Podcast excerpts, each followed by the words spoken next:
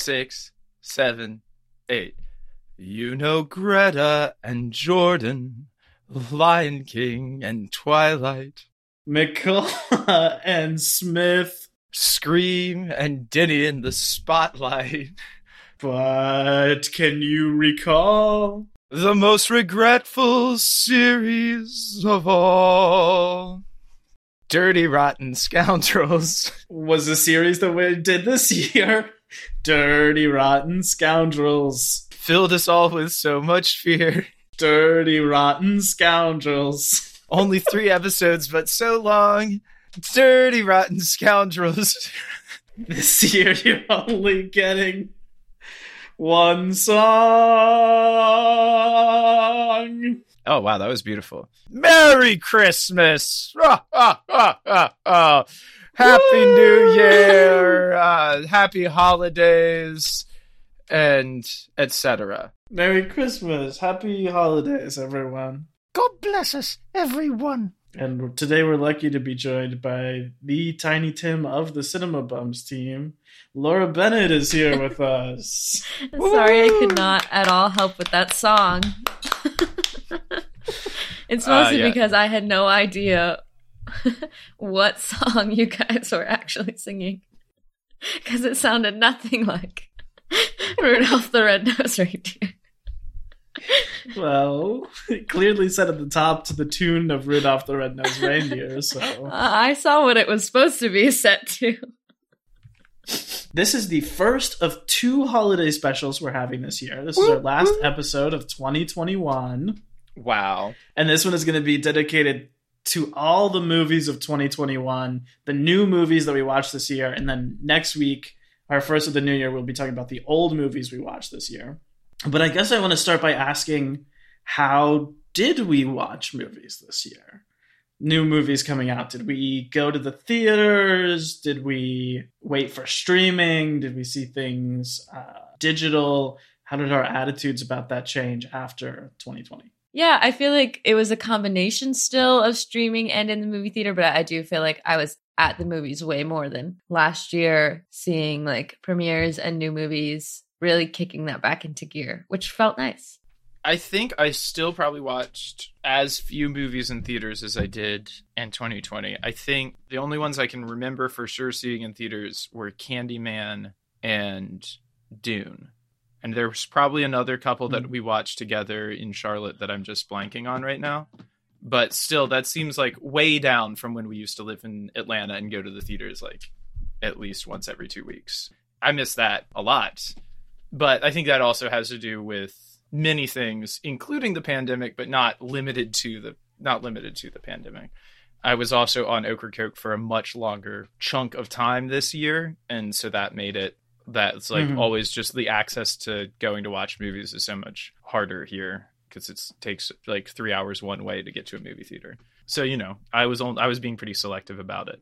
And to be honest, I didn't really watch that many new movies at all this year. I was watching a lot of movies for the podcast. And then when I was watching stuff, I was either rewatching old movies that I love, kind of like comfort movies, or just like watching older movies that I hadn't seen before, kind of going on a couple different like research dives that I've been on this year for different things that the podcast brought up that I was interested in. How about you, Wade? Well, we definitely went back to the theaters um, after getting vaccinated. There was kind of a moment at the very start of the summer where it was like, oh, we're vaccinated, everything is excellent, we're going to be back in the theaters. And then things got a little worse again, and we were not for a while. But I would say the last couple months, as there's been sort of like the holiday rush, I've seen a lot of stuff. It still feels a little weird sitting directly next to strangers. I definitely miss the 2020 policy of having a buffer seat in the middle. Mm-hmm. I noticed that I think because of the pandemic, I was more okay waiting on stuff. Like there were a bunch of movies that I was like, oh, I kind of want to see this. Like I do want to see this for my end of the year list, but I am fine with waiting two weeks until it's at home because I know that it's only two weeks as opposed to like two months like it used to be, you know? So that was definitely a change I noticed in myself. I did just want to talk for a second too about HBO Max because That was something that we mentioned last year. Obviously, this whole year they've had their same day premieres, Uh-huh. which I think has felt like the coolest thing in the world. I know that every filmmaker, including Denny, totally hates it. yeah. But just where every Warner Brothers movie that came out this year came out at the same exact time in to watch online. hmm And I thought that was really cool because I felt like I had like every use case for it. Like there were some some movies that I just saw in theaters because I wanted to, some movies that I wouldn't have paid money to watch in a theater, but I did watch because they were online. hmm And then some movies that I went to a theater to watch and then came back home and watched on HBO Max too. And some movies that I did really want to see and I was like, well, it's so much easier to put this up at home rather than going to the theater. So Yeah. I will say it was very helpful that it was released same day release as Dune because I missed like we were late getting to the theater and I missed the first like 10 15 minutes of Dune. Went in watched it anyway and then knowing that I could immediately go home, watch the first 15 minutes and watch the whole thing back through again if I wanted to and rewatch it. And you know, we love rewatching Denny's movies, I feel like especially. I just feel like HBO Max has really pulled ahead, pulled ahead this year of the other streaming. yeah. Maybe they were slow coming out of the gate during the pandemic, but now they're they've like slowly built up these deals. I feel like their TV shows are like the most popular, like Succession and Insecure are like the two most popular TV shows or something. You know, it's like those are both HBO Max TV shows as well. So it's like they are kind of centralizing all of that. TV looks more like movies, and their movies are now getting streamed like TV. Well, the other thing is that they're not doing it next year. They've already said. Oh, interesting. S- supposedly like just a pandemic thing. And what they're trying to do, which I'm very which doesn't sound like it's going to be as good to me, but they're trying to like make a lot of movies that go straight to HBO Max instead. Oh, uh huh. And I kind of wonder if this is something where you can't put it back in the bottle. I mean, we'll see, Yeah. but I wonder if this is like like when MoviePass failed, every like theater had to do their own version of it because people were then just like conditioned to being able to Yeah. pay a monthly fee and see anything they wanted. So I don't know like the full level of success, but I do wonder if it's something we're going to see other companies doing more of. I have also no I think that we have started to see some of the COVID productions come in. Mm. I think we've seen it in a couple ways. I think in some ways there's like more of a CGI shine on things in a lot of movies I've been noticing that they're just like covering up more in post to make up for the fact that they can't do as much in person. The prime example of this is Red Notice, where Gal Gadot is like walking out of CGI water. like they couldn't even shoot an actual pool, so she just like climbed a ladder and then they CGI'd her into a pool. But then the other flip side is I think we're seeing a lot of stuff where uh, like much smaller productions or people are in smaller groups. Like obviously there was that Jake Gyllenhaal movie that was only him and everyone else was in voiceover. On a lot of TV shows, including Sex Education, it was sort of like people are in small groups, like the Mm. characters are in small groups. We just saw the trailer for that, uh, the new Fantastic Beast movie, where like there are no more than five people in any scene over the whole like three minute trailer. So it is like very obvious that that is a COVID production. I know that um the marvelous Mrs. Maisel has a season coming out in January. Friend of the pod, Corey was an extra on it. And they were filming during the pandemic and had to basically have their masks on at all times. And then right as the director or whoever was saying like like action or whatever, they'd be like ripping their masks off and throwing them in their pockets. So Corey was like, you might see just like masks hanging out of pockets. Because it was just like such a crazy thing. And i i'm sure not even all shows or like movies could even have all those extras. I feel like that filmed in in a phase of the pandemic where it wasn't like horrible. But yeah they were still having to do that while filming. So This year we finally got like most of the movies that were supposed to come out in 2020 all kind of Hmm. came out. So I feel like now what's really on the docket is stuff that is that was either made half before, half after, or stuff that is fully Fully during. Yeah. Uh, moving right along, last year we talked about it being the year of plays being adapted to film. This year, perhaps the year of the live action musical. I've got a list here. Obviously, animated musicals come out all the time. This is a list of all the live action musicals that dropped this year In the Heights, Annette, Diana the Musical, Cinderella, Respect, Come From Away, Everybody's Talking About Jamie, Dear Evan Hansen, Tick Tick Boom, West Side Story, and Cyrano. A huge amount of musicals. How do we feel about this overall, and where did we see some succeed and others fail? I feel like it's honestly better for uh, movies to be ripping off like Broadway musicals than it is for Broadway musicals to be based off of Disney movies and like TV shows. I've heard that West Side Story is going to get an Oscar for being a musical without James Corden in it. I mean, I always enjoy watching them. I like to see the adaptations. Still upset I didn't get to see Dear Evan Hansen, but that's all right. One day I will. I think surrounding that, I feel like there's always like a conversation about whether or not you're going to cast a musical theater actor or actress or a film actor or actor Mm. actress. There's usually conversation about that before the film and after the film, depending on the performance. Um, I know a lot of people um, are talking about Ben. Like before, obviously, we all saw the trailers. He didn't quite look right, but we're like, maybe he'll still give a great performance. You know, like he knows how to do his role.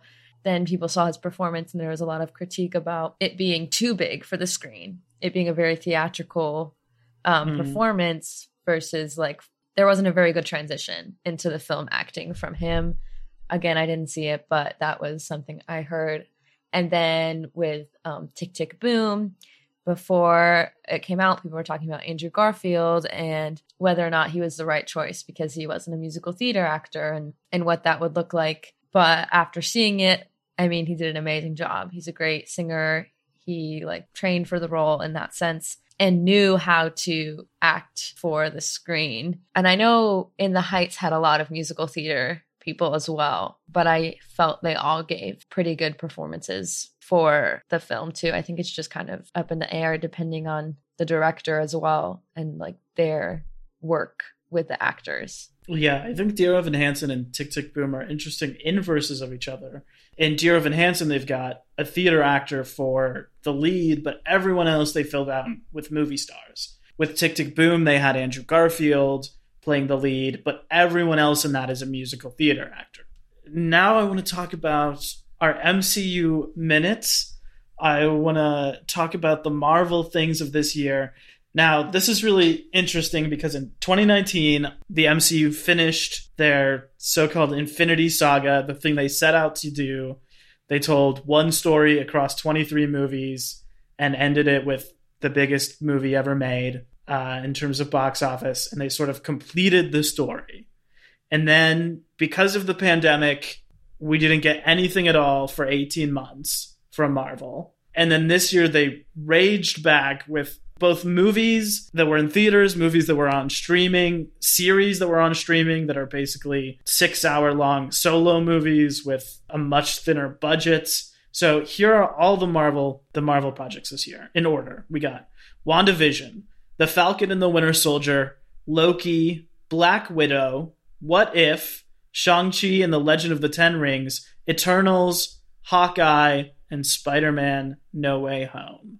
Uh, I'm going to send this to Laura first because I assume Emmett, you've seen all of these and are a ravenous fan. Can't wait to talk about it. But just hold on, Emmett. Just hold on for a minute. Laura, you have been forced to watch almost all of these with me. So, what did you like? I did enjoy WandaVision. I know Emmett watched that too, right? You watched that, Mhm. Emmett.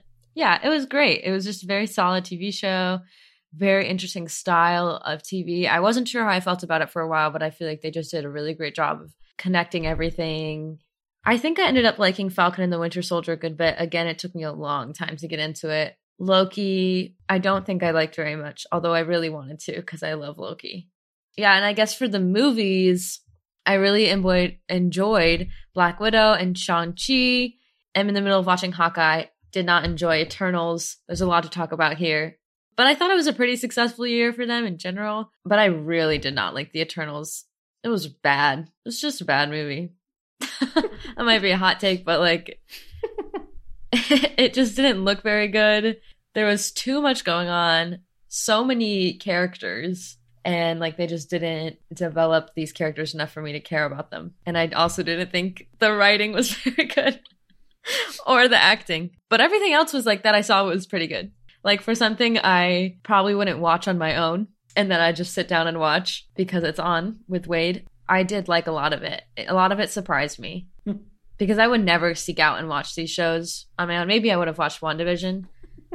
I would never. Just to clarify, I would absolutely never be caught dead watching these shows on my own volition. and um, I can't even believe I have to admit here publicly that I want no, I'm just kidding. I feel like they were trying to push push the boundaries, make different things. Uh, not all of them Mhm. worked, but a lot of them did. Shang-Chi was very special, like very unique and good. And I feel like that and WandaVision are definitely my top. Yeah, I certainly agree that we did see them try a bunch of different things this year to really branch out. I also really didn't like Eternals, which is sad because I really like the director and cast. And I will say that I'm already pissed off because I could immediately tell when I watched it that it is the one MCU movie that is going to be like remembered and celebrated in 30 years. Like it is Um. obviously the one that's going to be the cult classic where in 30 years people will be like, "Oh, it's good actually. We didn't appreciate it at the time." But like straight up it isn't. Emmett, what about you? Any MCU thoughts? I know you're the MCU stan of the podcast. Yeah. Uh, so the only one of these that I saw was all of WandaVision and the one like half a scene in the Falcon and the Winter Soldier where they are at Krog Street Bridge in Atlanta. And I loved Yeah. that part of Falcon and the Winter Soldier because it was like, I've been there. Uh, but other than that, Hawkeye looks like the most boring thing I can imagine and not just like not even worthy of Jeremy Renner has been done so dirty by the MCU for so long and now they're going to give him a TV show and it's uh called Hawkeye and he's not even Hawk like he's not even the main Hawkeye. I mean, I just think it's I think it's dumb. I think he should get out. I think serious actors should boycott the MCU and leave it to just Oh like God. the complete idiots. Like there's it's a completely Okay, here's the problem. The MCU has since Infinity War been struggling with the fact that they killed off half of the universe and then they were like, well, obviously we have to bring them all back, but in the interest of making Endgame an interesting and good movie, they made that like really complicated and made it like very hard that people had been gone and then they came back the same age they had been. And it was like this huge traumatic experience for the whole world. But now everyone is trying to like deal with that in some way in the movies. Like everyone has to like make some sort of reference to like the disaster. That movie came out before the pandemic all this stuff is coming out after the pandemic when the idea of like half the population or a large part of the population just like suddenly not being there anymore feels like a hell of a lot realer now than it did then. If you're going to play in that territory, I think you need to take it seriously and do it well. I think that's something that WandaVision is all about. Like WandaVision is entirely about the trauma inflicted on the characters by the previous movie.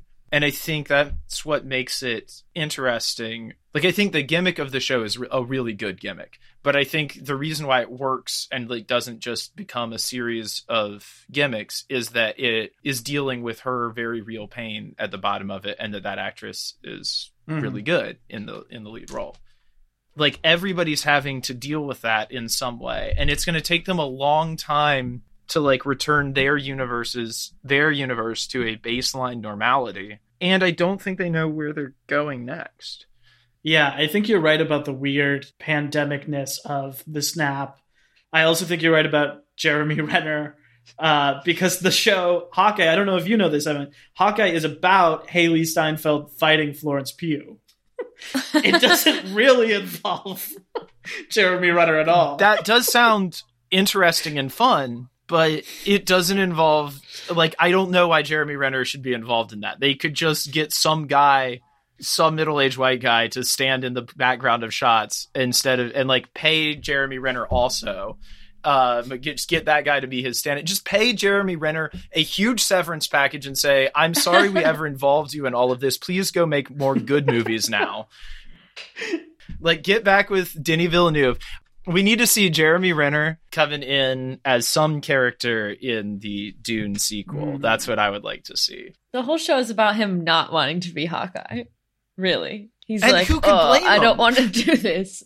That's the thing that happened with Black Widow too, which obviously was Scarlett Johansson's choice because she like produced that movie and had huge creative control over that movie. But like that's a movie about Florence Pugh and David Harbour. Mm-hmm. you know, that's made after her character has already died. So like what I don't know. It's just like all these weird backdoor sort of pilots. I think it was a pretty middling year for the MCU. I think that my biggest issue with most of it is what Emmett was saying that it feels like they're not really building to any one thing. There's maybe like three different main things that they're maybe building towards, but those things are even not like consistent across projects. When you get nine things in one year, as we did this year, there's obviously such like confusion about when everything is set and how it all and and because of COVID, a lot of stuff is coming out in a different order than it was supposed to. Oh, yeah. We haven't seen Spider Man yet, which I'm sure will be fun. Uh, I'm not expecting it to be like great, but I'm sure it will be like a fun watch. Even that was supposed to come out after Doctor Strange and has Doctor Strange in it, so they had to do like a ton of last minute rewrites to have it happen before. And I feel like they're just kind of like juggling a little too much to make the connections work, which is what I like about the MCU. But I will say, okay, my favorite of the year was Shang-Chi. That's the only one of these that I would recommend without any qualifiers. I would actually say the only MCU thing since Infinity War that I would just recommend to everyone without any qualifiers whatsoever. Hmm. It's really good. It's really exciting. You don't need to know anything really to go in and watch it. And what's just so cool about it is seeing like actual martial arts, like actual human bodies doing fights is like so cool and feels so fresh and so different than the other stuff that they've done. And then you've also got like all of this wuxia, like ballet, like kung fu stuff going on, which is so cool. That's- So, and a great soundtrack. That was by far my favorite of the year. I also want to say that I was really impressed by Loki, although I did not necessarily enjoy watching it. But like, Loki is the first superhero thing I've ever seen that has like the courage and conviction to be itself the whole way through. Hmm. Loki is a show about two people sitting in a room and talking about physics. It's six episodes long. That's what it is the entire time. It never gets actiony. They never have to blow something up. There's never anything exciting. They go different places. There are different combinations of which two people you're watching, but it is like always just good actors with a confusing script sitting and slowly talking about things for six episodes. And the finale, which I have to say has like the best performance I've seen this entire year by Jonathan Majors. The finale is that there are like three characters in a room talking about the fate of the universe. They don't have to take action, they just have to like talk it out. While it wasn't necessarily my jam, I am like so impressed with the courage of its conviction that it really like stuck the whole way through and was itself from minute one to the end of the six episodes. That makes me more interested in it than most other Marvel things I've heard about recently. Very good performance by Owen Wilson too, playing like a more serious part. Ah. You know, he's got like short gray hair. It's uh it's good. Wow. You like his short gray hair? yeah, yeah, yeah. Absolutely. Let's talk about the actual 2021 movies that we would recommend that we're here to tell you to check out, what we liked, where you can find it. Now, I want to say that we are recording this December 15th, 2021. So, deep breath here. This is what none of us have seen this year. These are the things we missed. So, if any of these are your favorite, this is why we're not talking about them, is because we have not caught them yet this year. We have not seen The Sparks Brothers, Annette, False Positive, Titan, Bergman Island, Wheel of Fortune and Fantasy, The Souvenir Part 2, Passing, Belfast, Come On, Come On, King Richard, The Humans, Drive My Car, The Power of the Dog, or because we're recording this on the 15th, and they haven't been released. Spider-Man: No Way Home, Nightmare Alley, Being the Ricardos, The King's Man, The Matrix Resurrections, Parallel Mothers, Don't Look Up, The Tragedy of Macbeth, Memoria, or The Lost Daughter. That is the list of things that I have heard are worth watching and should be checked out, and we have not yet seen. Obviously, a lot of those uh, those more awardsy things are friends. We'll talk about in Oscar Watch next year. Mm-hmm. So we'll have a, a good opportunity to that. But putting those aside, I have seen 58 movies Holy hell, dude. As of this moment that were released in 2021. That is up from uh, 44, which I saw in all of 2020. So including the ones after we did our episode in 2020. Yeah, and and I'll go through my list in a little bit, but before we get there, what do we want to talk about? Tom and Jerry. Tom and Jerry? yep. It was not my favorite movie, but for uh for the bit, it it is my favorite movie. You know? It was kind of good. It was great. First of all, the reason why we moved to New York. So, um when people ask me that at work, that's what I say. They I say, "Yeah, you've seen Tom and Jerry." And they're like, "Yeah." I'm like, "Not the old cartoon, but the 2021 movie." And they're like, "No." And I'm like, "Well, that's why I moved to New York." The conversation doesn't go much farther than that because I'm not sure if anyone has really seen that movie. Again, we watched it on HBO Max, so thank you to HBO Max. And it was just up on the screen, one of those screensaver movies. It was a masterpiece, number one. Um, Okay. Number two, uh, a main part of the movie that Tom, the cat, hmm had a dream to perform on stage with John Legend. hmm You know, that didn't happen in the movie. he Spoilers. didn't achieve Spoilers for Tom and Jerry. he didn't achieve that dream. And I think that's kind of beautiful that they didn't, you know, they didn't they didn't focus on that, you know, because life isn't about an hour and a half. I have a dream, and at the end of that, I'm gonna have this dream come true. No, it's about the work that you put in. It's about the time it takes to get there. Otherwise, what would life be if not the journey, you know? So I think it's a really beautiful movie and a reflection of a dreamer. Yeah, five five stars. Five stars. I No actually question. did kind of like Tom and Jerry, which Laura did not, but No, I loved it. I think I remember loving it. okay, movie I want to shout out here uh, that I feel like got overlooked, but is truly like a classic of dad cinema, like the daddiest movie I've seen this year, and frankly thrilling. It was called Nobody. It stars uh, Bob Odenkirk, who is the dad from Little Women, as like a very average suburban man. Uh, lives with his family, having trouble with his marriage, boring job he doesn't like. One night, burglars invade his house, and he basically has an opportunity to get a swing on one of them with a baseball bat, protect his family. He doesn't take it. They get away with stuff. No one gets hurt. And then he kind of goes into this like deep, dark disturbance about why he couldn't, you know, take the swing. And that leads him to eventually like going out on a hunt for revenge. This movie has great action scenes. It's got it's from the team that did John Wick and Birds of Prey. So like the action sequences are so cool and it's very funny to watch like a 60-year-old comedian, you know, just a bunch of crazy fighting. But truthfully, all of this is burying the lead. The lead here is that his father is played by the greatest of all time, Christopher Lloyd.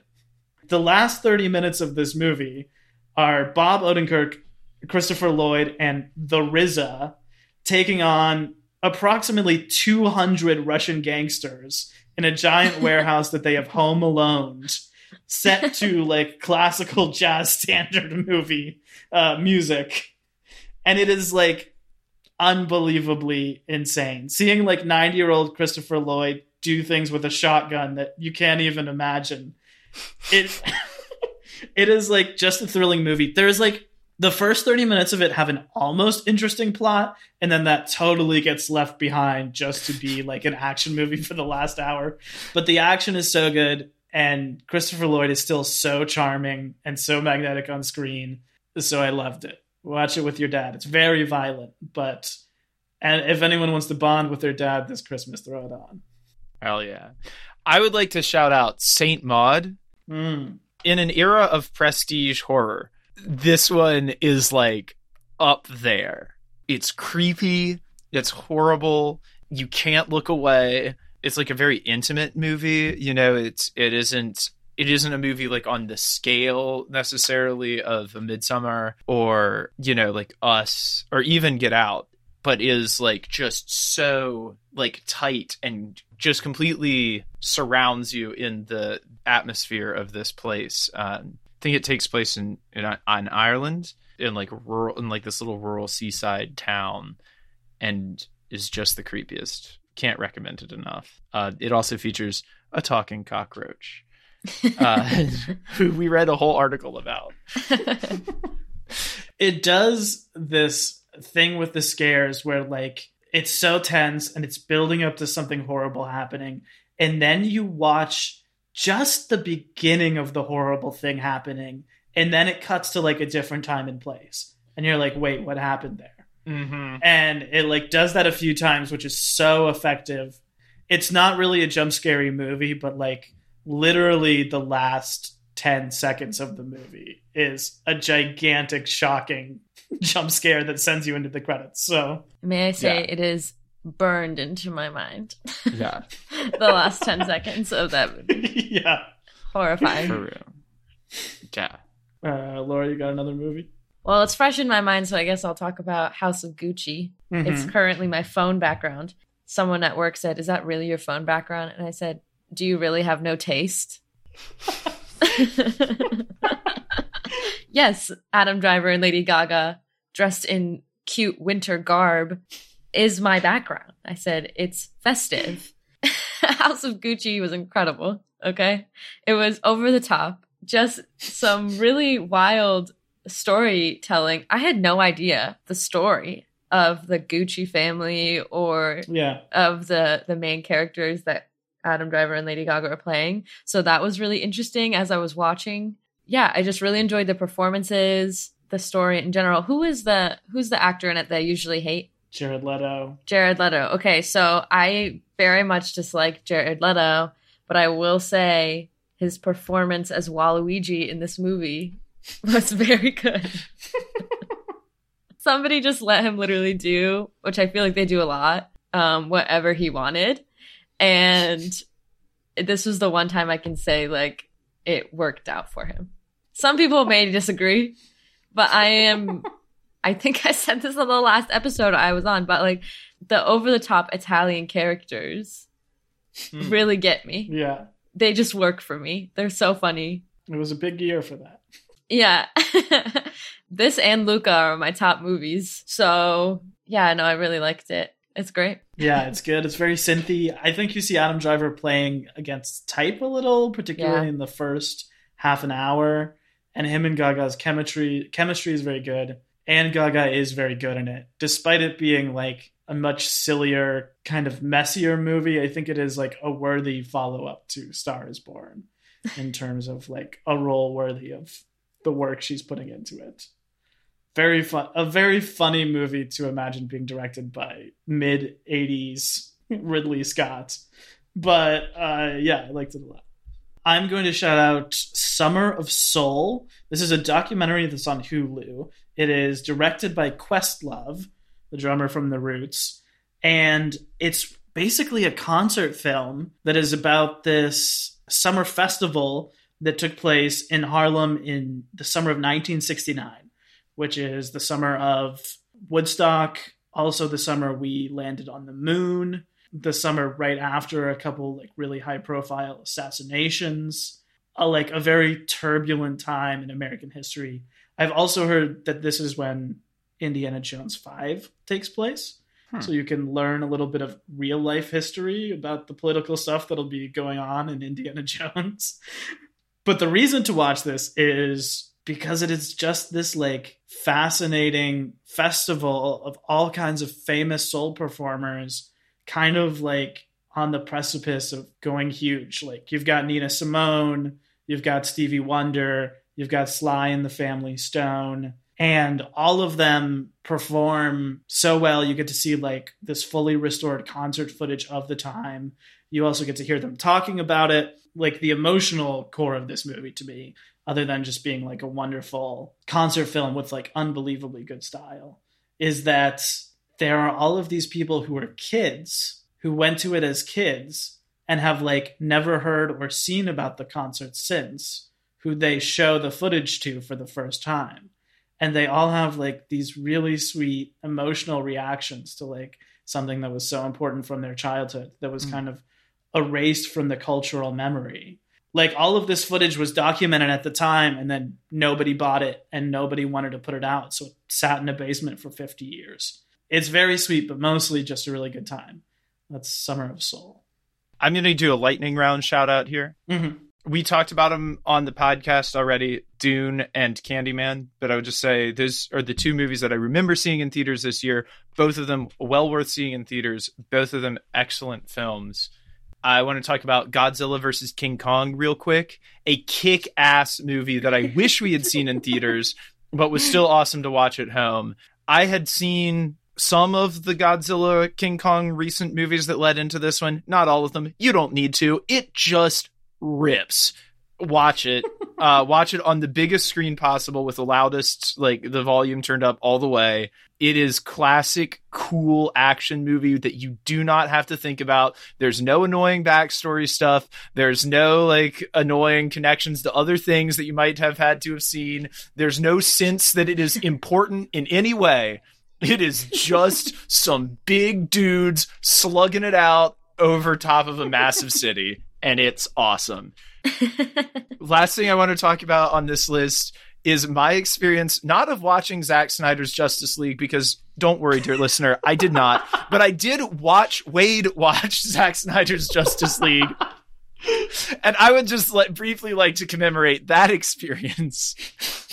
So I get up one morning and Wade says that he is he's already started watching the movie. It's already on. It's already been on for half an hour and I'm like, "Oh, this looks like the first 5 minutes. Let me sit down and watch it with you." He's like, "Okay." So I watch like 20 minutes of it. I'm like completely lost. It's gray. There's men just like diving into and out of very cold water and like growling at each other.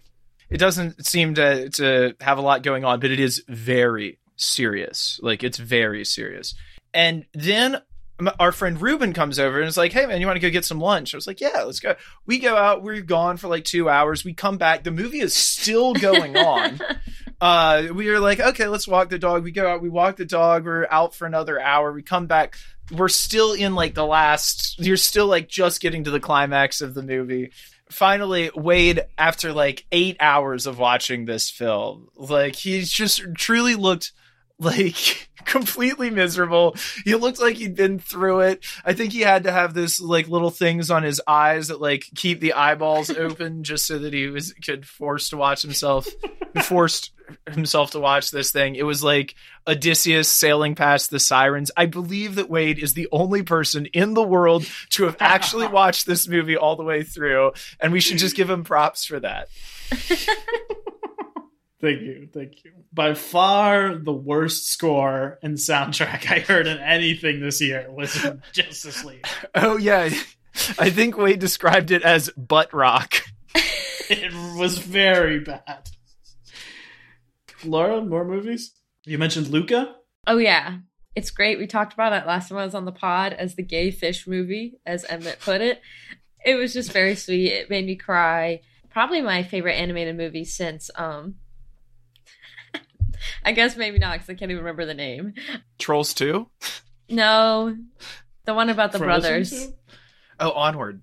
Onward. Uh... Yeah, I felt like that was the last one to affect me so much, like Luca did. And it was just very sweet. Uh, I had family friends growing up, and their names. It was an Italian family, and their name, their kids' names were Luca and Julia, and those are the two kids' names in the film as well. Um, so that was really sweet, and yeah, just a very original Disney movie. It is Disney, right?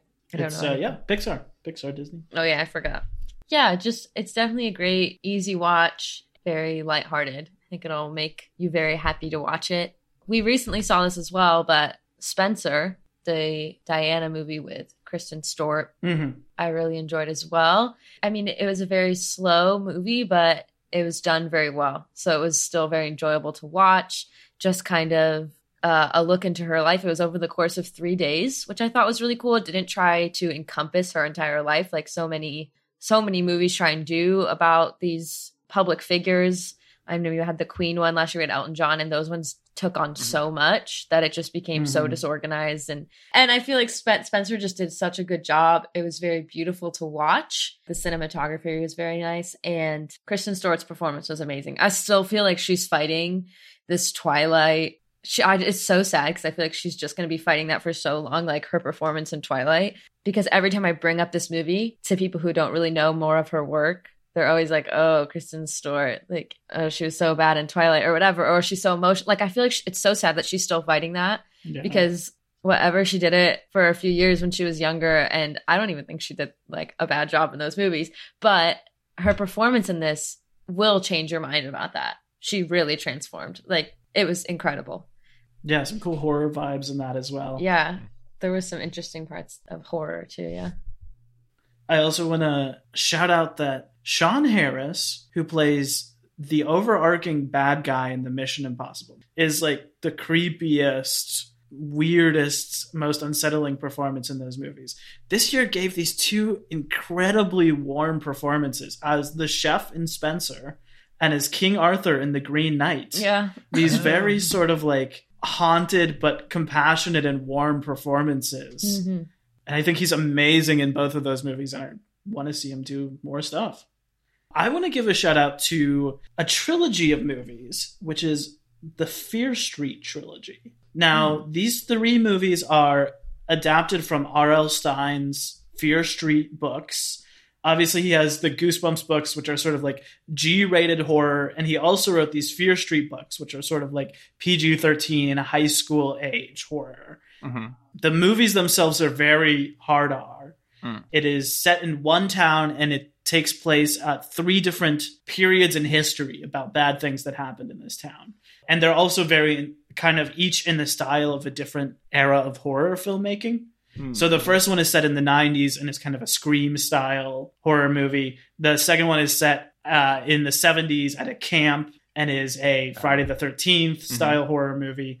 And the third one is set in the 1600s at like a religious community and is very much like an elevated A24 style horror movie. These were originally meant to release in theaters in summer 2020. They were going to put them in theaters one each month. So, like one in May, one in June, one in July. They ended up being sold to Netflix, and Netflix put them out one each week. They're good. They're not great. The writing, especially, is like a little bit rough. But I am just like so fascinated by that release model of like shooting three like actually separate like it's not like a long movie it's not a tv show Mhm. it is like three movies that they shot back to back and then released kind of all in a row for you to watch like that. I just think that's really fascinating and i want to see more experiments with the way that movies are being released and paced and everything. Like it was really cool to watch that. Yes the last one i want to shout out before we get into my list is just sweet little movie called Together Together.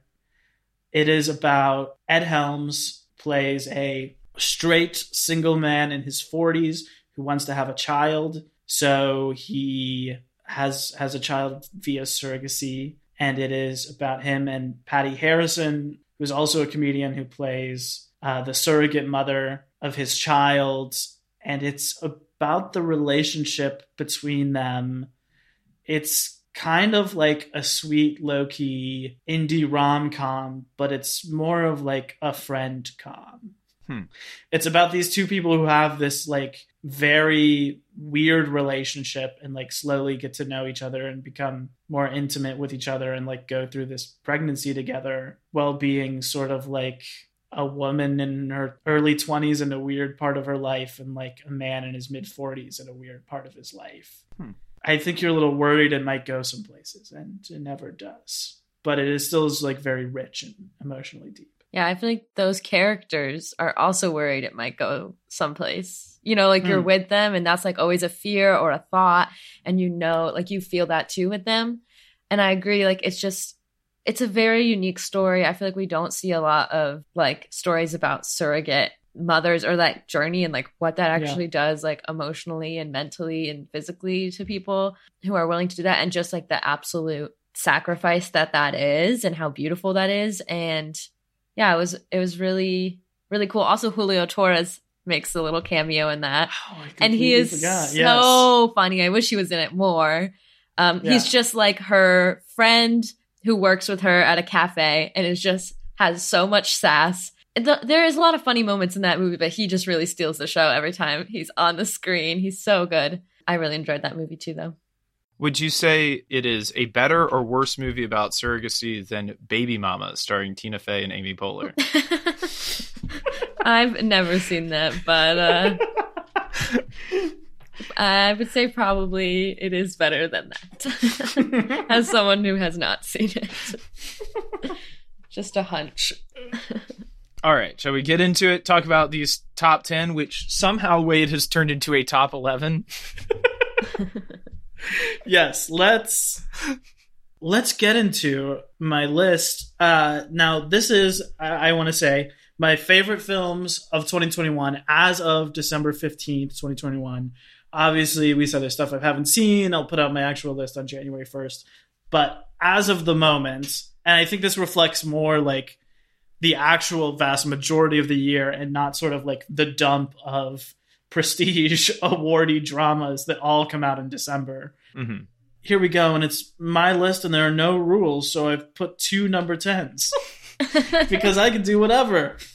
Number 10 of 2021 is Licorice Pizza. This is the new movie from Paul Thomas Anderson. It is a period piece set in the 1970s in Los Angeles. It is about a child actor played by Cooper Hoffman, the son of the late Philip Seymour Hoffman, and a photographer played by Alana Haim of the band Haim.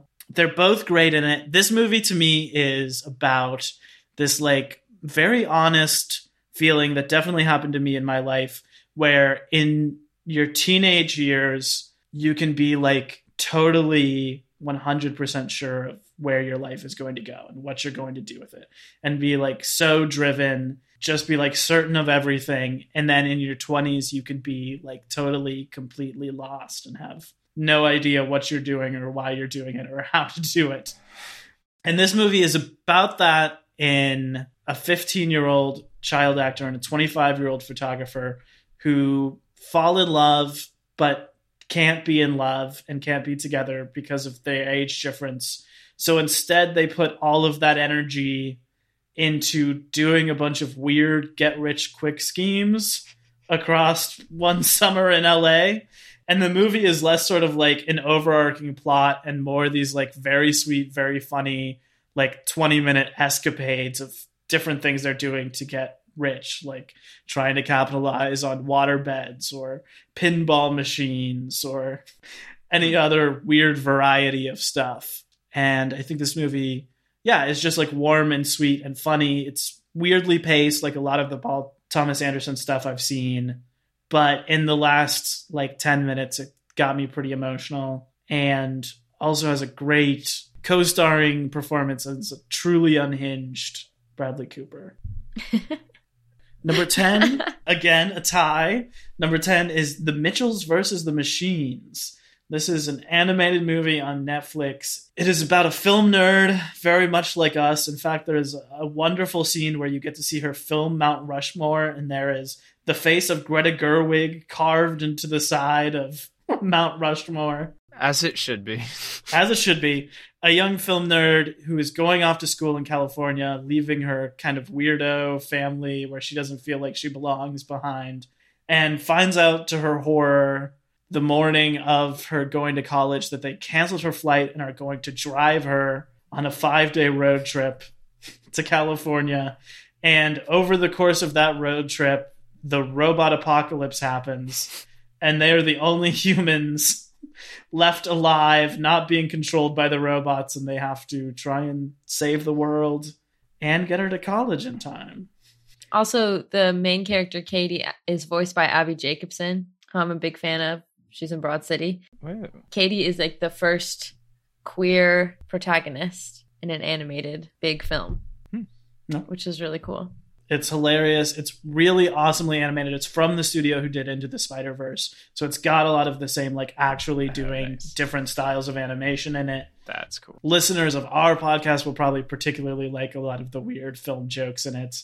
And uh, it has an amazing climactic battle set to Live Your Life by Rihanna and T.I., which is like truly jaw dropping. So, That's highly awesome. recommended. Number nine, Tick Tick Boom. This is another Netflix movie. It is directed by Lin Manuel Miranda. It stars Andrew Garfield as Jonathan Larson, and it is who is the creator of Rent. And this is a film adaptation of his other musical that he wrote before Rent called Tick Tick Boom, which is semi autobiographical. So you get to see the things happening in his life as he's writing it, and also like all the performances from it. Um, set in like a very gritty 90s New York where he's trying to break into the theater scene.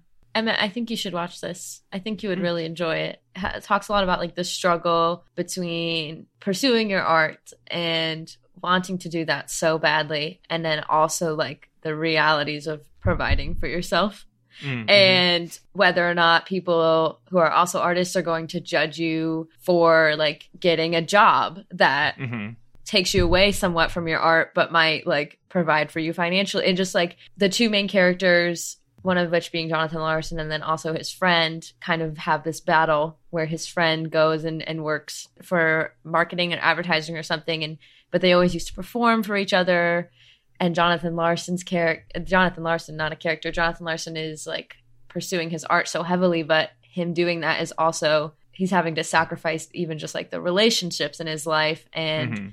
his art sometimes comes so much before the people he loves. So it's just a very, very interesting dynamic that I think we all struggle with as artists and seeing that portrayed it was very it's very emotional and Hmm. very real. I will say to that overarching point, like it is, I found it like very existentially punishing to Hmm. watch this movie. Yeah. Like it is a movie about like the constant fight between being a functioning person and being an artist and like the way that infects all of your relationships. And I definitely watched this movie and thought it was like a very brutal, hard look at the honesty of that.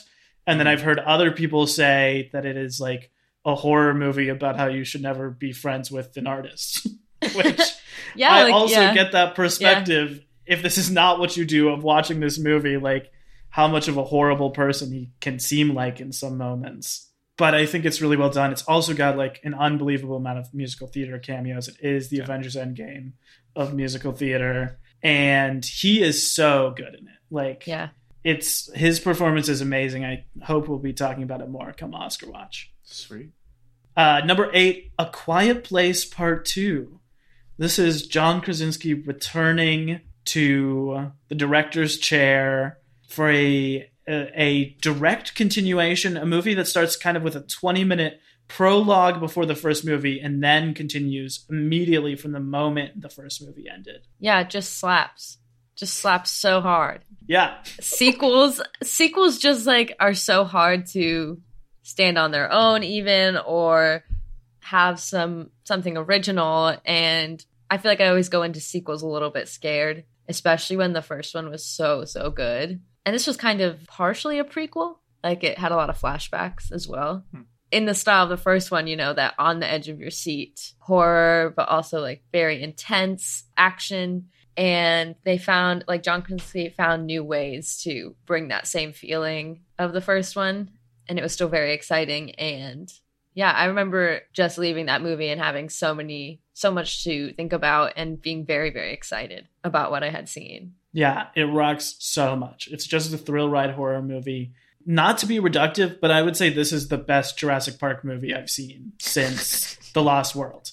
Like it's unbelievably good, and it is in that style of like thrill ride horror monster sequences Oh, of like awesome. a family you Uh-huh. care about trying to get past a monster.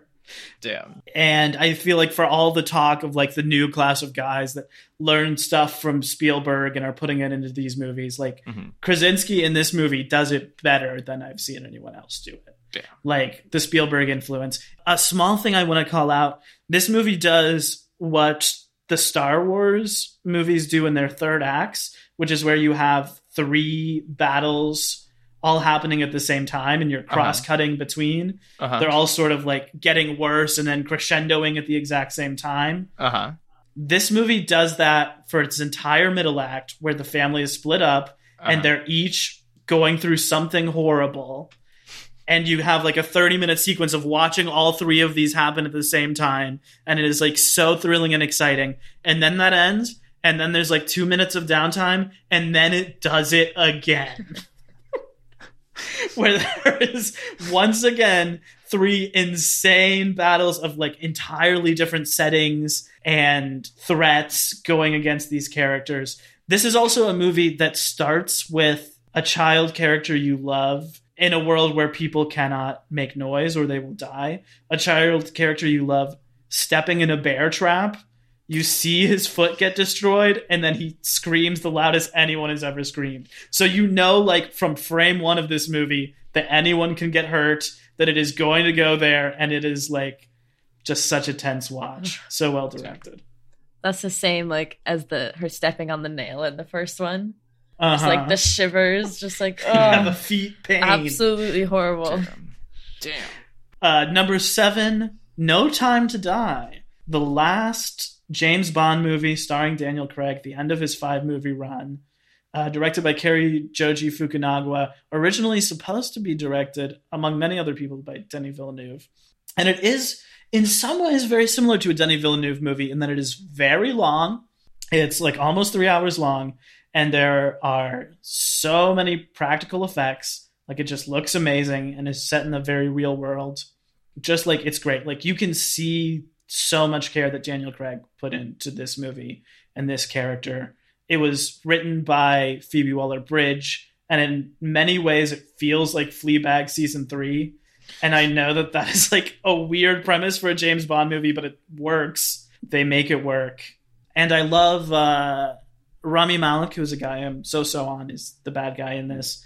And I think that like he plays it just right. What I love about this movie is that it does the Last Crusade Logan thing, where it's not the greatest adventure he ever went on. It's just the last one. Mm. Like Mhm. it is not that they have that they're trying to blow up the world. It's not that this villain is connected to everything that's happened in all the other series. Mhm. Like this adventure is notable because it is the last time that James Bond is suiting up to go out there. Mm. And so it's like small in a way that really works. The the criticism you could have of this movie is that it's too long. It is too long, but the only thing that you could cut is the best sequence of the movie, which is this like 20 minute sequence in the first act, kind of disconnected from anything else with Ana de Armas as like another Cuban spy who he's working with as they have this like great infiltration of a bad guy's lair. I think that's another thing, like many things in this movie, that's just there because Daniel Craig loves Ana de Armas and worked with her on Knives Out and was like, she can be a great spy. and she's there in the best sequence of the movie. Damn. I'm definitely more in the middle ground of this. Yes, my critique is it's too long. I feel like they could have cut something else. I just don't think an action movie needs to be so long, personally. Yeah. Okay, number six, Judas and the Black Messiah. Uh, this is another movie from Warner Brothers that's on HBO Max now. It's a biopic. It's a weird way into a biopic, but it's about Fred Hampton, who was the founder of the Chicago chapter of the Black Panthers, was just 21 years old, trying to do a lot of things in his community, and ended up kind of being profiled by the FBI. The FBI does not have good intentions with him and he's played by Daniel Kaluuya here. But the movie is about Lakeith Stanfield, who's playing Bill O'Neal, a man who is sort of blackmailed by the FBI into infiltrating the Black Panthers and working very closely with uh, Fred and like spending a year of his life being a part of them while also being a traitor. So there's all this like crime thriller stuff of like, are they on to him? Is he going to get caught? Is he starting to believe in this cause because he isn't like someone who believes in the FBI, just someone who's being sort of coerced into doing this. I loved this movie. The two lead performances in this are some of the best performances you've ever seen. Daniel Kaluuya, especially with like the way that he studied for that uh, for that role and everything, is just, it's just really impressive. And it's a tragic story. It's in American history of the government perpetrating violence against Black people for trying to organize in a way that is just benefiting a community that has been oppressed by the government and by white supremacist culture in the country for forever and people trying to do good being villainized and then picked off by the FBI. You know, like this is a, a very important episode in American history that we should be talking about. Like you should be taught this in school and i feel like a lot of people are not. A lot of people are like only shown this image of the black panthers as being like this scary like gangster force where really like most of the work that they were doing was positive community building sort of work. And so I, yeah i think it's um it's a very good movie. There should be more movies about uh, fred hampton and the black panthers in general. This is a really excellent one. And as you said like a very tense not just like a prestige important movie drama, but like a very tense crime thriller as well, um, where you really do sympathize with both lead characters. Number five, The French Dispatch of the Liberty, Kansas Evening Sun. This is the newest film from Wes Anderson. It is his first live action film in seven years since The Grand Budapest Hotel, which is my favorite of his. I mean, I'm not going to talk about it too long because I'm the only one who's, who has seen it, and it is kind of like if you like Wes Anderson, you will like this. Mm-hmm. If you don't, you will not. I really like Wes Anderson. I really loved this, and I think it is in some small, subtle ways, like really interestingly pushing his way forward. Hmm. Like I think there's a little more modern political stuff. I think there's a little more nudity and sexuality and him working with like a person of color for the first time as a major character, which are all like small ways to push it forward. But like you know what it is. It's a gorgeous, practical, whimsical ensemble of 30 great actors sort of joking their way through a story. And this one is is an anthology movie. It's about a magazine, a fictional magazine called The French Dispatch and this is their last issue. So they're kind of taking you through the feature pieces of the issue. The best one to me is about Jeffrey Wright, who is playing a James Baldwin esque character who is writing a culture piece about this Japanese chef when a child gets kidnapped and he gets pulled into like this big action set piece in the middle of this dinner he's doing. And Jeffrey Wright is just so good in it. It's so cool to see something like that in a Wes Anderson movie. It's kind of like framed by this interview that Jeffrey Wright is giving after the fact with, now I can't think of his name, Emmett's favorite actor, Liev Schreiber. Oh, no way. Who is also great in this movie and is playing a talk show host like Scream, but is like a very funny talk show host. Anyway, this movie is charming and wonderful. Little small movements forward, but basically, if you like live action Wes Anderson, this is another good live action Wes Anderson.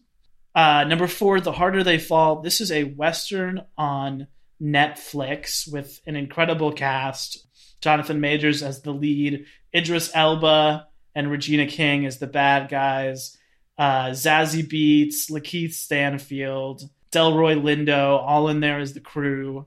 I mean, this is another one that just slaps. It's so good. I don't even I don't like westerns. I've had to watch a lot of them. I took like one film class in high school and we watched through so many westerns and you know, they're just slow and they just drone on and I don't I'm not a fan of them, but this one was still very true to the style of westerns, which I loved. Yeah. But it never felt slow cuz it was done so well. Mm. I really enjoyed everyone's performances and the music the I mean the director of the film, I don't remember his name, but um has done like music videos. Um yeah. and is a very Jeymes Samuel. Yeah, he's very involved in music making and the way he used music in this was so incredible. Lots of great needle drops, but also just incorporated these characters. There's one scene where these characters kind of just start singing. It seems very natural and it evokes a lot of emotion and just the way he uses music throughout the whole movie is great, but he uses it not only as like a soundtrack, but also as part of the script. Mm. You know, it's not just music we're hearing, but there's also music that the characters are sharing with each other. Yeah, and the the action and fights and everything very, very cool. Yeah, it's definitely one of my favorites of the year as well. It was so good. Yeah, I completely agree. It is more of a faithful Western than you would guess from the marketing. And it also has like this historical point that it's making, which is that every character in it is an actual historical figure. Jonathan Majors is playing Nat Love, and they're talking about the fact that like a quarter of the Wild West were in fact black cowboys. And we don't talk about that a lot and all of that stuff is super interesting and pretty historically accurate but like it is just a good western. Hmm. like it is a faithful western. It's going to be a little slow. It's going to be bloody so you got to be okay with that. It is not a movie where you're waiting the whole time for it to pop off but once it pops off it over delivers like it brings it so much in a way that you are not prepared for once it finally kicks into high gear in the last half an hour or 40 minutes i would say. So i absolutely love that Number three, In the Heights. Uh, this is a stage musical by Lin Manuel Miranda, brought to the screen by Jon M. Chu, the director of Crazy Rich Asians. Another director who kind of came from music videos. I think the acting is good in this. I think the songs are good, but like really, what I love about this movie is the style of it, which I think is just unbelievably cool. It is like a movie where everything in the world is moving to the beat of the music the whole time. It's so colorful. I think that there is just like something magical, especially in COVID era, of like actually seeing a hundred people in a street dancing, something they all learned together. That's what I loved so much about it. Laura, what did you think of this? I really enjoyed Crazy Rich Asians and was very excited going into this because of how colorful and beautiful and just exciting Crazy Rich Asians was to watch. And I did feel the same way about In the Heights. It just makes you realize how much life and color you could put into a movie. And it's just so, it's not oversaturated or anything. It's just really exciting to watch. There's so much going on, but it's still done in a really good way. It probably wouldn't have landed so high on my list, but the stylization is really good. I wasn't a big fan of like everyone's performances or the entire adaptation, but I did really like the stylization as well it is so good styled. It is such a good like summer movie, which is why I really liked it. And in terms of performances, I do want to say uh, Corey Hawkins, who I've only seen in he's in Kong Skull Island, he's in uh, uh, Straight Outta Compton, he's in a lot of stuff, but not I've never seen him in a musical before. But he plays Benny, and he is so good in it. Okay, number two, West Side Story. West Side Story is a musical that was written in 1957. It's the first musical written by Stephen Sondheim, who did the lyrics for it uh, and who we lost this year. It is a retelling of Romeo and Juliet set in 1957 New York about gang warfare between a poor white gang and a gang of Puerto Rican immigrants and the racial tensions between them and a couple who kind of try and reach over the lines to fall in love with each other.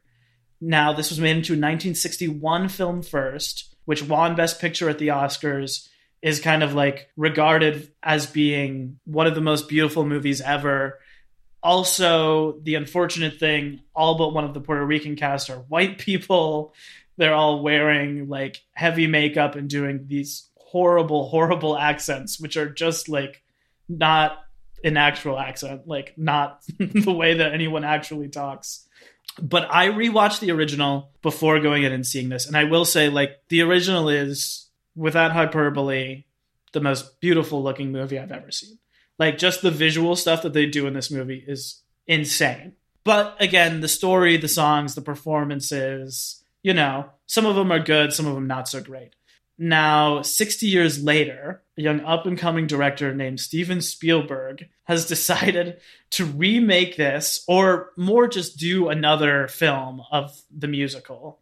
This is his first ever musical, I think he very smartly does not do any of the things that work well in the first one. The first one is so colorful and beautiful. This is like a gritty, brutal movie set in a poor slum of New York that is being demolished to be turned into Lincoln Center. Stephen has like a fire, like a righteous fury about the way that these people are being like neglected and about how like the government is the real problem that is turning them against each other that is depicted as they're like literally in the rubble of their neighborhoods that are being torn down. Hmm. The other thing about like the first movie is the dance fighting that everyone knows. There is no dance fighting in this. It is like a violent, bloody movie where heads get busted open and nails get driven through ears. The screenplay by Tony Kushner has like completely remixed it. Like the songs are in a completely different order, sung by different people in different contexts than what they are in the original musical. And it is like the same basic story, but being told in such a different way. And I absolutely adored it. I really liked the changes that were made. Something when I think when I'm watching the first one is this story is so sad, but they just didn't make me care about these characters enough to where I am like heartbroken for them. You know, like I recognize while I'm watching the first one that this is a very sad story. This has a really tragic ending and, you know, I'm sad. But when I watched that, I wanted to care so much more about these characters. And I think this film really makes you do that, gives them a little bit more of a backstory. It develops the relationships a little bit more. Yeah. That really makes you care. I mean, I was sobbing in the movie theater at the end, which is not usually how I react to the first one. There is a dance battle. They don't do dance fights, but there is a dance battle. Mhm. It's very, it's silly. It's interesting. Yeah, I think this does a beautiful job of staying very true to the original while somehow like creating a very new thing at the same time, which I think is very hard to do. Yeah, I will say Ansel Elgort did not fit into this movie. Very wet blanket performance. Yeah, everyone else was wonderful. Yeah, I just want to say I could do a whole episode about West Side Story, but I love it. I think everyone watch the first one first because you will appreciate like the things that they change and subvert in the new one. But it's like so good, so smart. I think you would really like it, Emmett, just because there's like so much good blocking Mm-hmm. and like directing that Spielberg has done here that I know you would appreciate. Uh, and also because the Romeo and Juliet stuff is really good. It's like Nice. one of the most compelling adaptations. Like Riff and Bernardo, the Mercutio and Tybalt characters Uh-huh. are both so strong and Uh, like sweet. kind of the leads of this. Okay, number one, my movie of the year, The Green Knights. This is a, a fairly faithful adaptation of a Arthurian poem. It is kind of fittingly set at Christmas, and it is about uh, Dev Patel as Sir Gawain in this movie, the nephew of King Arthur, the son of Morgan Le Fay, I believe Mhm. who has just sort of like spent his 20s not really doing much. One day, a giant green knight comes into the middle of a Christmas feast with a challenge. He says, if anyone, he will let anyone hit him wherever they want with the sword, as long as he, in one year, next Christmas, can hit them in, in the same place. And Gawain sees this as an opportunity to sort of like get some notoriety, make something of his life, rises to the challenge, cuts the Green Knight's head off, thinking that he's outsmarted him, and then the Green Knight picks up his head, laughs, says, I'll see you in a year, and rides out. Uh, and then we sort of pick up a year later as Gawain has to decide if he wants to be a knight and make the long trek into the wilderness in order to get his head chopped off. I'll throw this to Emmett first because I know you're a huge King Arthur guy. What did you make of this? This was the coolest movie I had seen in so long. All first off, all the performances are are just excellent. Um, so like from an acting standpoint, great. The directing in the this movie is creepy. It's ghostly. It feels like it's set in a very real world, but then that world gets super weird. And as things get stranger and stranger, Wade had the comment that I think this is really interesting about you can really feel how King Arthur and those people are like a Christian people in an Mhm. age that is not that is not fully Christianized yet in, in a like world a pagan, in a pagan magical world. world. yeah. and that is kind of like what the arthur legend is about in some senses is a, like is about the christianization of england i think this movie accurately depicts that as like a violent destructive process that like i you see like these forests just like being cut and burned away like you just see like this ruin and wreckage of the land. And as he goes deep farther and farther away from that society like the green of the wood like surrounds him more and more. It has some weird time shift stuff in it that i think is really interesting. Hmm and also it inspired me to go and read in the original original middle english the poem by anonymous who you might know from their work on the internet recently but i actually like the older stuff better I, I read it in the original middle english and i just want to read you this brief passage which i think is like some of the most beautiful sounds i've ever heard. It's not going to sound super recognizable. I'm going to do my best here. I don't really know how they're supposed to sound. I'm just going to to go for it. But this is a description passage of the year right after gawain has made his deal and he knows that in a year it's going to come around to when he has to go again after the season of summer, with the soft winds, when Zephyrus stifles himself on seeds and herbs, well a win is the wort that waxes thereout, when the dunkened dew drops of the leaves, to bide a blissful blush of the bright sun. But then highs harvest and hardens him sown, warns him for the winter to wax full ripe. He dries with draught the dust for to rise, for the face of the fold to fly full high.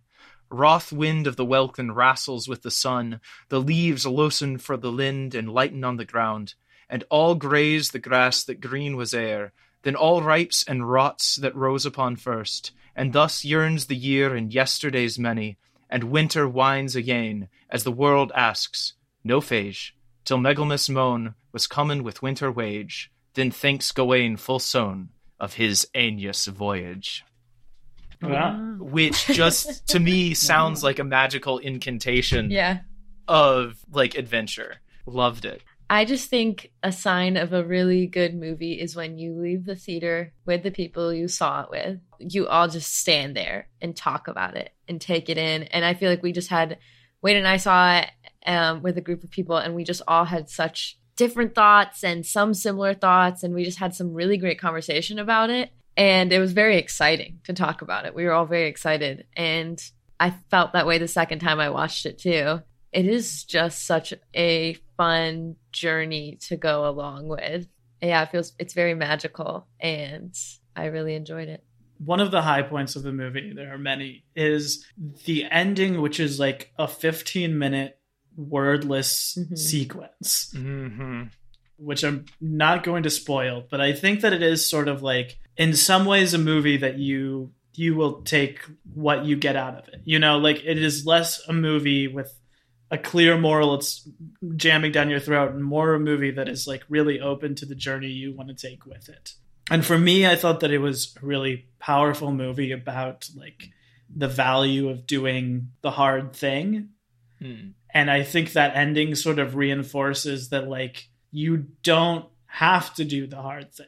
You can do the thing that is easier and feels better for you in the moment, but like there is value in doing the thing that is difficult and like massively changes your life that you don't want to do, which in this case is Gawain going on this journey to get killed, basically. Encountering all these different adventures along the way that go back to like the knight's code or like the val the virtues of a knight that they each are like testing him in some way. But yeah, I think that it is like a deep, beautiful, slow burn of a movie movie of the year. I definitely I I had an internal conversation about whether West Side Story or Green Knight Mm. were my number one, but I think at the end of the day, like West Side Story ends on such a bleak note, and the Green Knight I think ends on a hopeful note, and that's why I liked it. I want to end not with a quiz, but more of just a little poll, casting our eyes forward. Uh huh. I've called this the 2022 Hype Train poll. I'm just going to go down the calendar for a couple of the notable releases of 2022. And I just want all of us to say, on a scale of one to five, how excited we are to see some of the films coming next year. January 14th, Scream. Five. Eight. wow. Okay. Next. I would say a four for me. Okay. Um, didn't you guys both cover all the Scream movies? You're not even excited to see them. Okay. Anyways, It's on a scale going. to five. It's on a scale Oh! to five. I was like, really? Wow, this is your most anticipated movie of the year. I thought it was Giving one it to an eight. ten. Who does one to five? Okay, then I'm gonna say a four as well. okay, I understand now. Please, we can keep going. February 18th, Uncharted, the adaptation of the classic half, video game. half a star. with Tom Holland and Mark Wahlberg. Literally So zero, uninterested. zero. Um, I'll say a two for me. March 4th, The Batman. Five. Five. First Batman movie. I'm excited. Uh, four, I'm really excited for the cast. I'm worried that it's going to be a bummer. like, I'm worried that it's just going to be so bleak and dark, but I hope that's not the case.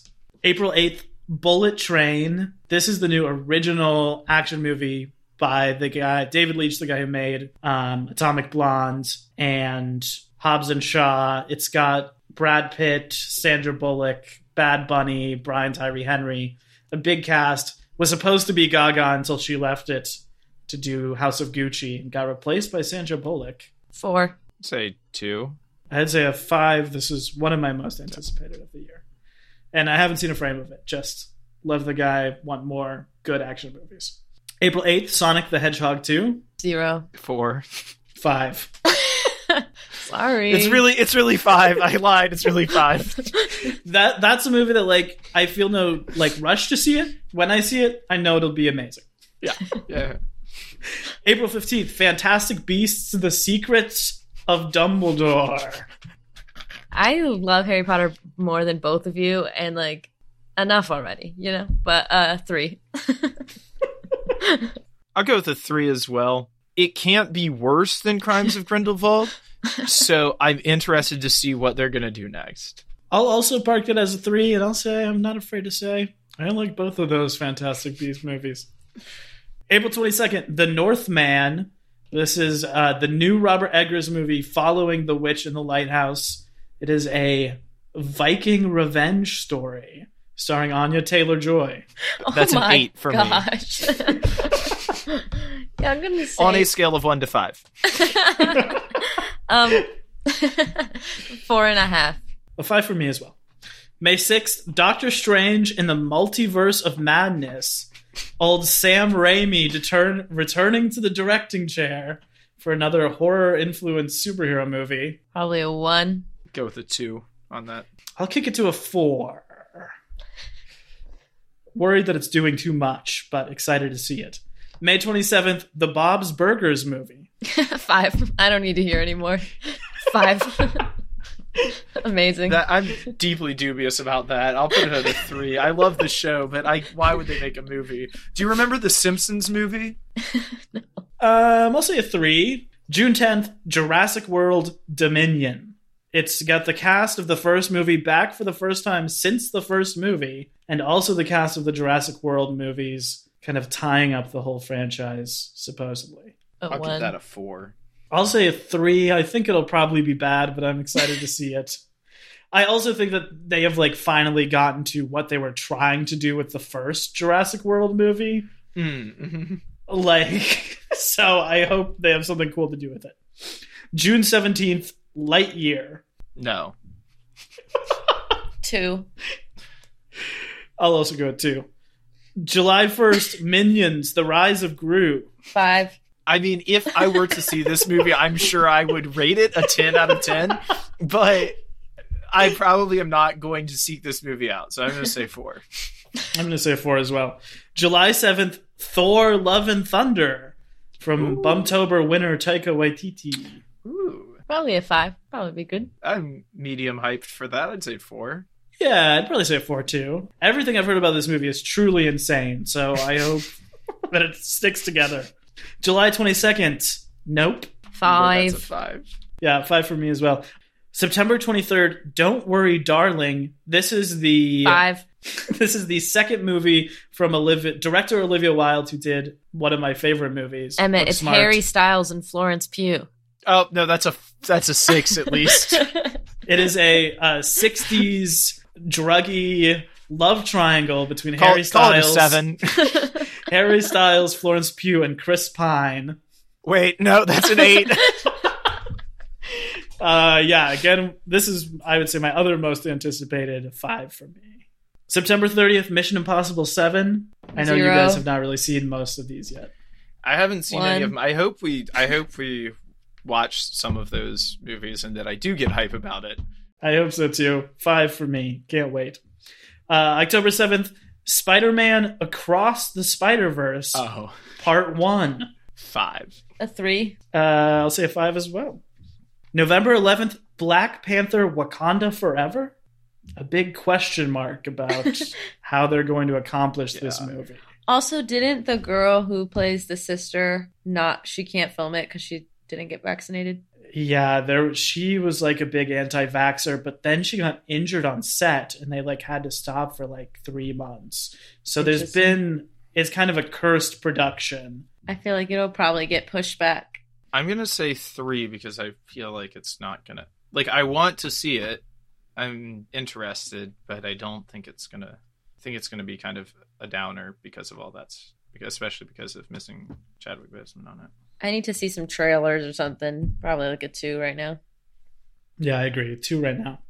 December 16th, Avatar 2. If this movie actually comes out, I am I it's a five because the last time an Avatar movie came out, I think I was in middle school, and even then he was threatening to do more, five more, or six more, or however many more until he dies, until he gets that unobtainium of the final Avatar movie. It can't be worse than the first one. No, it probably can. Yeah, I'm excited to see what kind of massive CGI belly flop this is going to be. Probably like a zero. My only experience with Avatar is the ride in Disney World, which was fun. A 1 for me. December 21st, Mario. That's a zero for me, Chief. I have no words. It will never top the original Mario Brothers movie. My excitement for this movie, a 2. My excitement to talk about this movie with Zane and Patrick, a 5. Nice. Uh, and ending on December 25th, Babylon. I know this is a movie probably haven't heard much about yet, but it's Damien Chazelle's new film, who's the man who did Whiplash and La La Land. Historical Hollywood drama starring Brad Pitt, Margot Robbie, Olivia Wilde, and Tobey Maguire. Zero. So I'm gonna go with five. Nice. I'll say it too. Lots to look forward to, including next week in the new year. We'll be back talking about our favorite old movies we watched for the first time in 2021. Thanks everyone at home for listening to us this year. We love you all. Yeah. Thanks thanks to you, Emmett. Thanks to you, Laura, for doing so much for the podcast this year. Yeah, thank you, Laura. Happy holidays, everyone. Happy holidays, everyone. And stay frosted the snowman.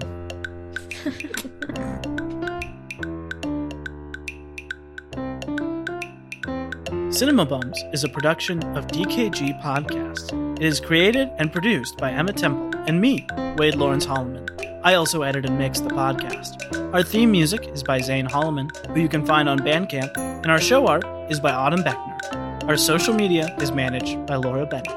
If you like what you hear, please tell all your friends and leave us a five star review on Apple Podcasts, the two best ways to spread the word about our work. You can also follow us on Instagram at CinemaBums or email us at cinemabumspod at gmail.com. Don't flake on us. We'll be back next week